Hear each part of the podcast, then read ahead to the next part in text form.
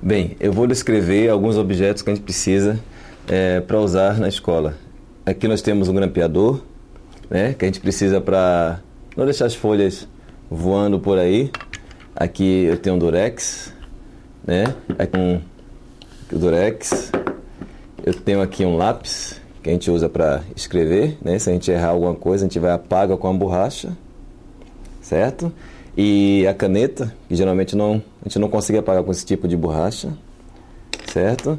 Temos também um caderno, a gente geralmente precisa de um caderno para escrever, né? para tomar nota das coisas que a gente precisa né? aprender na escola.